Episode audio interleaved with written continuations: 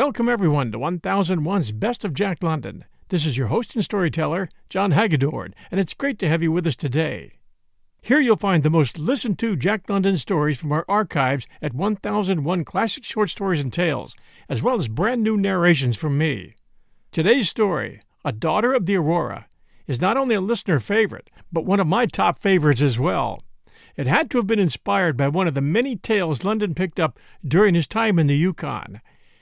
Any time you have two men fighting for the affections of one woman, you have a story, and Jack London nails it here. I hope you enjoy it. Welcome to another episode from 1001 Classic Short Stories and Tales. This one, a great classic short story from Jack London titled A Daughter of Aurora. Joy Molyneux was half French, half Indian, and all knowing when it came to winning her man. She had one in mind, but wasn't quite sure if he could meet her standards, so she arranged a test of steel to see if he had what it takes. And now, our story by Jack London, A Daughter of Aurora, in its entirety. You what you call lazy mans, you lazy mans would desire me to have for wife. It is not good. Never, no, never will lazy mans my husband be. Thus Joy Molyneux spoke her mind to Jack Harrington, even as she had spoken it, but more tritely and in his own tongue, to Louis Savoy the previous night. Listen, Joy. No, no. Why must I listen to lazy mans? It is ver bad. You hang round, make visitation to my cabin, and do nothing. How you get grub for the famine? Why have you not the dust? Other mans have plenty. But I work hard, Joy. Never day am I not on the trail or up the creek. Even now have I just come off. My dogs are yet tired. Other men have luck and find plenty of gold, but I, I have no luck. Ah, but when this man's with the wife, which is Indian, this man's McCormick. When him discover the Klondike, you go not. Other men's go. Other men's now rich. You know I was prospecting over on the head reaches of the Tanana, Harrington protested, and knew nothing of the El Dorado or Bonanza until it was too late. That is different, only you are what you call way off. What? Way off. In the, yes, in the dark. It is never too late. One very rich man is there on the creek which is El Dorado. This man's drive the stake, and him go away. No other man's know what of him become. The man's, him which drive the stake, is never, no more. Sixty days no man's on that claim filed the paper. Then other man's, plenty other man's, what you call, jump that claim. Then they race, oh so quick, like the wind, to file the paper.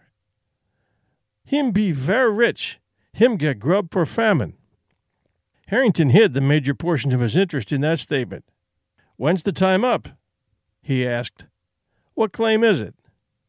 So I speak Louis Savoy last night, she continued, ignoring him. Him I think the win air. Hang Louis Savoy. So Louis Savoy speak in my cabin last night. Him say, Joy, I am strong mans. I have good dogs. I have long wind. I will be win air. Then you will have me for husband? And I say to him, I say, What'd you say? I say, if Louis Savoy is winner, then will he have me for wife. And if he don't win, then Louis Savoy, him will not be what you call the father of my children. And if I win, you win? Ha ha! Never!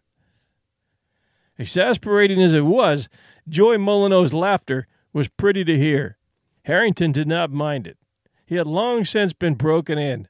Besides, he was no exception.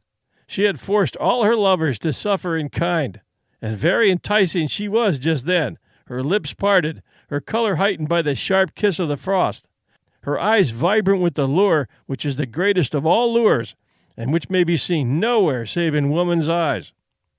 Her sled dogs clustered about her in hirsute masses, and the leader, Wolf Fang, laid his long snout softly in her lap. If I do win, Harrington pressed, She looked from dog to lover and back again. What you say, Wolf Fang? If him strong mans and file de paper, shall we his wife become? Eh? What you say? Wolf Fang picked up his ears and growled at Harrington. It is ver cold, she suddenly added with feminine irrelevance, rising to her feet and straightening out the team. Her lover looked on stolidly. She had kept him guessing from the first time they met, and patience had been joined unto his virtues. Hi, Wolf Fang! she cried, springing upon the sled as it leaped into sudden motion. Ay, ya! Mush on! From the corner of his eye, Harrington watched her swinging down the trail to Forty Mile. Where the road forked and crossed the river to Fort Cudahy, she halted the dogs and turned about. Oh, Mister Lazy Mans, she called back. Wolf Fang, him say yes if you win air. But somehow, as such things will, it leaked out, and all Forty Mile, which had hitherto speculated on Joy Molyneux's choice between her two latest lovers, now hazarded bets and guesses as to which would win in the forthcoming race. The camp divided itself into two factions, and every effort was put forth in order that their respective favorites might be the first in at the finish. There was a scramble for the best dogs the country could afford, for dogs, and good ones, were essential, above all, to success and embed much to the victor. Besides the possession of a wife, the like of which had yet to be created, it stood for a mine worth a million at least. That fall, when news came down of McCormick's discovery on Bonanza, all the lower country, Circle City, and Forty Mile included, had stampeded up the Yukon, at least all save those who, like Jack Harrington and Louis Savoy, were away prospecting in the West. Moose pastures and creeks were staked indiscriminately and promiscuously, and incidentally, one of the unlikeliest of creeks, El Dorado. Olaf Nelson laid claim to 500 of its linear feet, duly posted his notice, and as duly disappeared. At that time, the nearest recording office was in the police barracks at Fort Cudahy, just across the river from Forty Mile. But when it became bruited abroad that El Dorado Creek was a treasure house, it was quickly discovered that Olaf Nelson had failed to make the down Yukon trip to file upon his property. Men cast hungry eyes upon the ownerless claim, where they knew a thousand thousand dollars waited, but shovel and sluice box. Yet they dared not touch it, for there was a law which permitted sixty days to lapse between the staking and the filing, during which time a claim was immune. The whole country knew of Olaf Nelson's disappearance, and scores of men made preparation for the jumping and for the consequent race to Fort Cudahy. But competition at Forty Mile was limited, with the camp devoting its energies to the equipping either of Jack Harrington or Louis Savoy. No man was unwise enough to enter the contest single handed. It was a stretch of a hundred miles to the recorder's office, and it was planned that the two favorites should have four relays of dogs stationed along the trail. Naturally, the last relay was to be the crucial one, and for these 25 miles their respective partisans strove to obtain the strongest possible animals. So bitter did the factions wax, and so high did they bid, that dogs brought stiffer prices than ever before in the annals of the country. And as it chanced, this scramble for dogs turned the public eye still more searchingly upon Joy Molyneux. Not only was she the cause of it all, but she possessed the finest sled dog from Chilkoot to Bering Sea. As wheel or leader, Wolf Fang had no equal. The man whose sled he led down the last stretch was bound to win. There could be no doubt of it.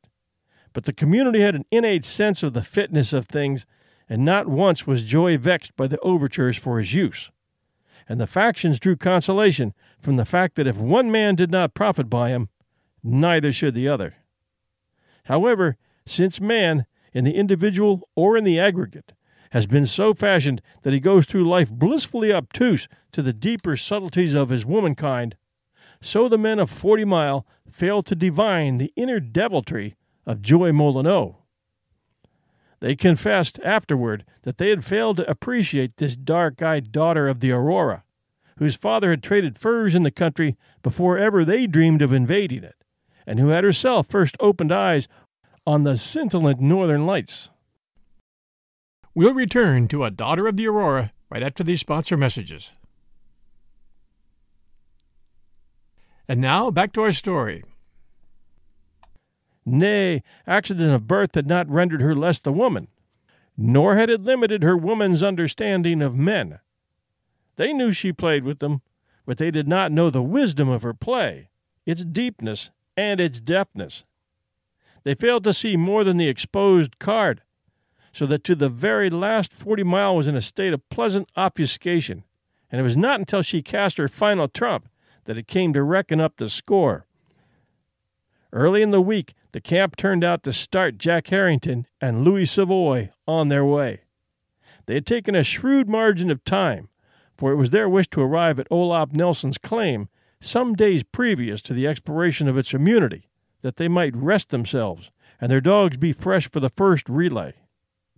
On the way up, they found the men of Dawson already stationing spare dog teams along the trail, and it was manifest that little expense had been spared in view of the millions at stake. A couple of days after the departure of their champions, Forty Mile began sending up their relays, first to the 75 station, then to the 50, and at last to the 25. The teams for the last stretch were magnificent and so equally matched that the camp discussed their relative merits for a full hour at 50 below before they were permitted to pull out. At the last moment, Joy Molyneux dashed in among them on her sled. She drew Lon McFane, who had charge of Harrington's team, to one side, and hardly had the first words left her lips when it was noticed that his lower jaw dropped with a celerity and emphasis suggestive of great things. He unhitched Wolf Fang from her sled, put him at the head of Harrington's team, and mussed the string of animals into the Yukon Trail. Poor Louis Savoy, men said. But Joy Molyneux flashed her black eyes defiantly and drove back to her father's cabin. Midnight drew near on Olaf Olson's claim. A few hundred fur clad men had preferred sixty below and the jumping to the inducements of warm cabins and comfortable bunks. Several score of them had their notices prepared for posting and their dogs at hand a bunch of Captain Constantine's mounted police had been ordered on duty that fair play might rule. The command had gone forth that no man should place a stake till the last second of the day had ticked itself into the past. In the Northland, such commands are equal to Jehovah's in the matter of potency.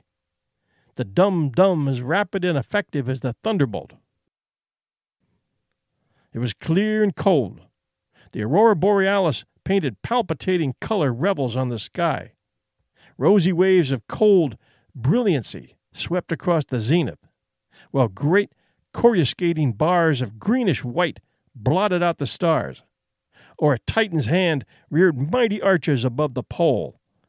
And at this mighty display, the wolf dogs howled as had their ancestors of old time. A bearskin coated policeman stopped prominently to the fore, watch in hand. Men hurried among the dogs, rousing them to their feet, untangling their traces, straightening them out. The entries came to the mark, firmly gripping stakes and notices. They had gone over the boundaries of the claim so often that they could now have done it blindfolded. The policeman raised his hand. Casting off their superfluous furs and blankets, and with a final cinching of belts, they came to attention. Time? sixty pairs of hands unmitted, as many pairs of moccasins gripped hard upon the snow. Go! They shot across the wide expanse, round the four sides, sticking notices at every corner, and down the middle where the two center stakes were to be planted. Then they sprang for the sleds on the frozen bed of the creek. An anarchy of sound and motion broke out. Sled collided with sled, and dog team fastened upon dog team with bristling manes and screaming fangs. The narrow creek was glutted with the struggling mass. Lashes and butts of dog whips were distributed impartially among men and brutes. And to make of a greater moment, each participant had a bunch of comrades intent on breaking him out of jam. But one by one, and by sheer strength, the sleds crept out and shot from sight in the darkness of the overhanging banks. Jack Harrington had anticipated this crush and waited by his sled until it untangled. Louis Savoy, aware of his rival's greater wisdom in the matter of dog driving, had followed his lead and also waited. The route had passed beyond earshot when they took the trail, and it was not till they had traveled the ten miles or so down to Bonanza that they came upon it, speeding along in single file, but well bunched. There was little noise and less chance of one passing another at that stage. The sleds, from runner to runner, measured 16 inches, the trail 18. But the trail, packed down fully a foot by traffic, was like a gutter. On either side spread the blanket of soft snow crystals. If a man turned into this in an endeavor to pass, his dogs would wallow perforce to their bellies and slow down to a snail's pace. So the men lay close to their leaping sleds and waited. No alteration in position occurred down the 15 miles of Bonanza and Klondike to Dawson, where the Yukon was encountered.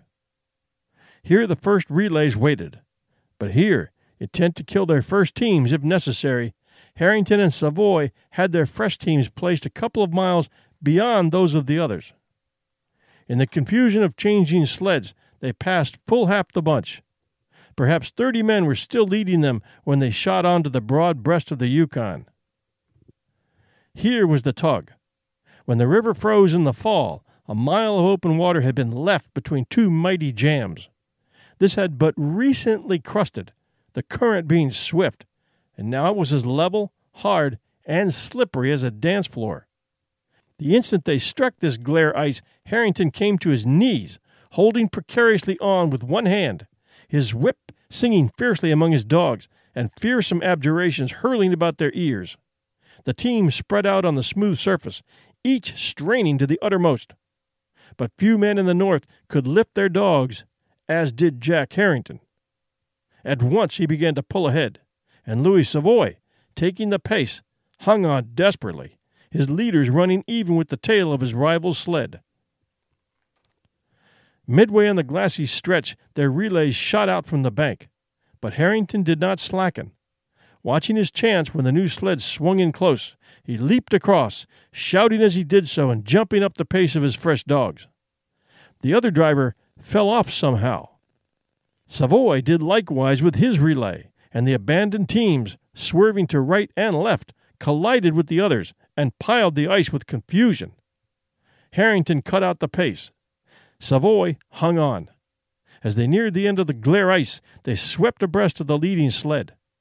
When they shot into the narrow trail between the soft snowbanks, they led the race, and Dawson, watching by the light of the aurora, swore that it was neatly done. When the frost grows lusty at 60 below, men cannot long remain without fire or excessive exercise and live. So Harrington and Savoy now fell to the ancient custom of ride and run. Leaping from their sleds, tow thongs in hand, they ran behind till the blood resumed its wonted channels and expelled the frost, then back to the sleds till the heat again ebbed away. Thus, riding and running, they covered the second and third relays. Several times on smooth ice, Savoy spurted his dogs, and as often failed to gain past. Strung along for five miles in the rear, the remainder of the race strove to overtake them, but vainly, for to Louis Savoy alone was the glory given of keeping Jack Harrington's killing pace. As they swung into the 75 mile station, Lon McFane dashed alongside. Wolf Fang in the lead caught Harrington's eye, and he knew that the race was his. No team in the north could pass him on those last 25 miles, and when Savoy saw Wolf Fang heading his rival's team, he knew that he was out of the running, and he cursed softly to himself, in the way woman is most frequently cursed. But he still clung to the other's smoking trail, gambling on chance to the last. As they churned along, the day breaking in the southeast, they marveled in joy and sorrow at that which Joy Molyneux had done. Forty Mile had early crawled out of its sleeping furs and congregated near the edge of the trail. From this point, it could view the up Yukon course to its first bend several miles away.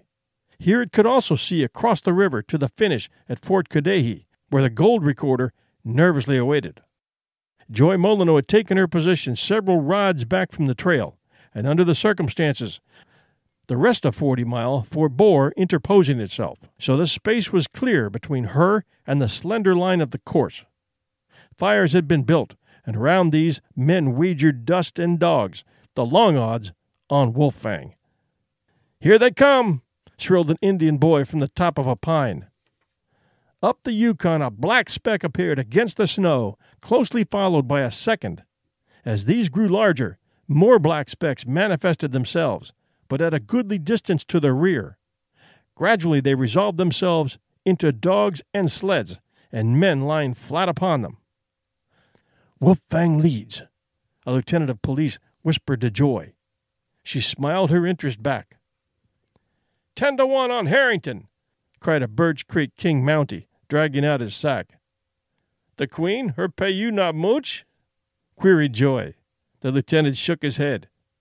You have some dust? Ah, how mooch? she continued. He exposed his sack. She gauged it with a rapid eye.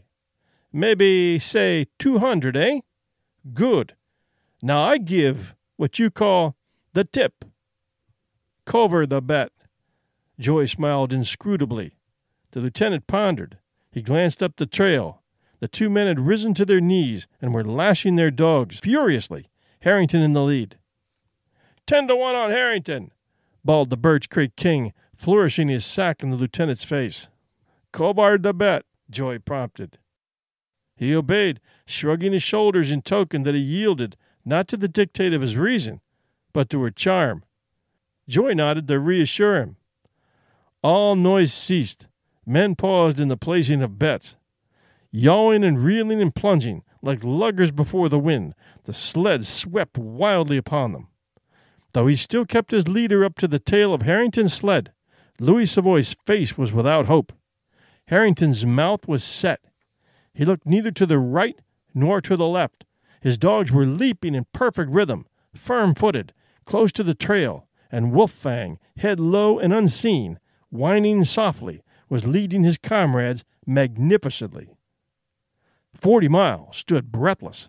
Not a sound, save the roar of the runners and the voice of the whips. Then the clear voice of Joy Molyneux rose on the air. Ay-ya! Wolf Fang! Wolf Fang! Wolf Fang heard. He left the trail sharply, heading directly for his mistress. The team dashed after him, and the sled poised an instant on a single runner, then shot Harrington into the snow. Savoy was by like a flash.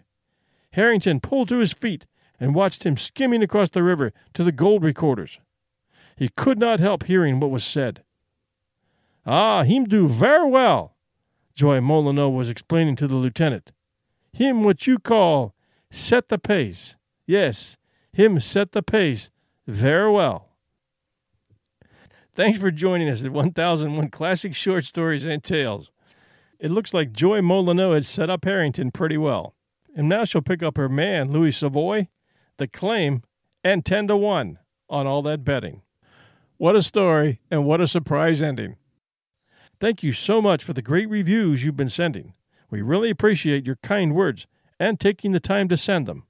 You are great fans.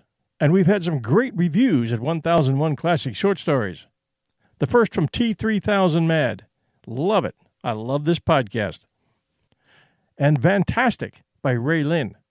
This podcast saves my sanity during my long commute. It's engaging and enjoyable, and even takes my mind off heavy traffic.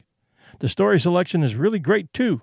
It's a good mix of familiar favorites and many I haven't heard before. Thanks for broadening my literary horizons and for making my commute enjoyable. And this one from Bagpiper Great short stories, good selection, and well read. Thank you very much, you guys, and thank you, fans, for listening and for letting others know about 1001 Classic Short Stories. Well, that's it for today. This is your host and storyteller, John Hagedorn, and this is our story.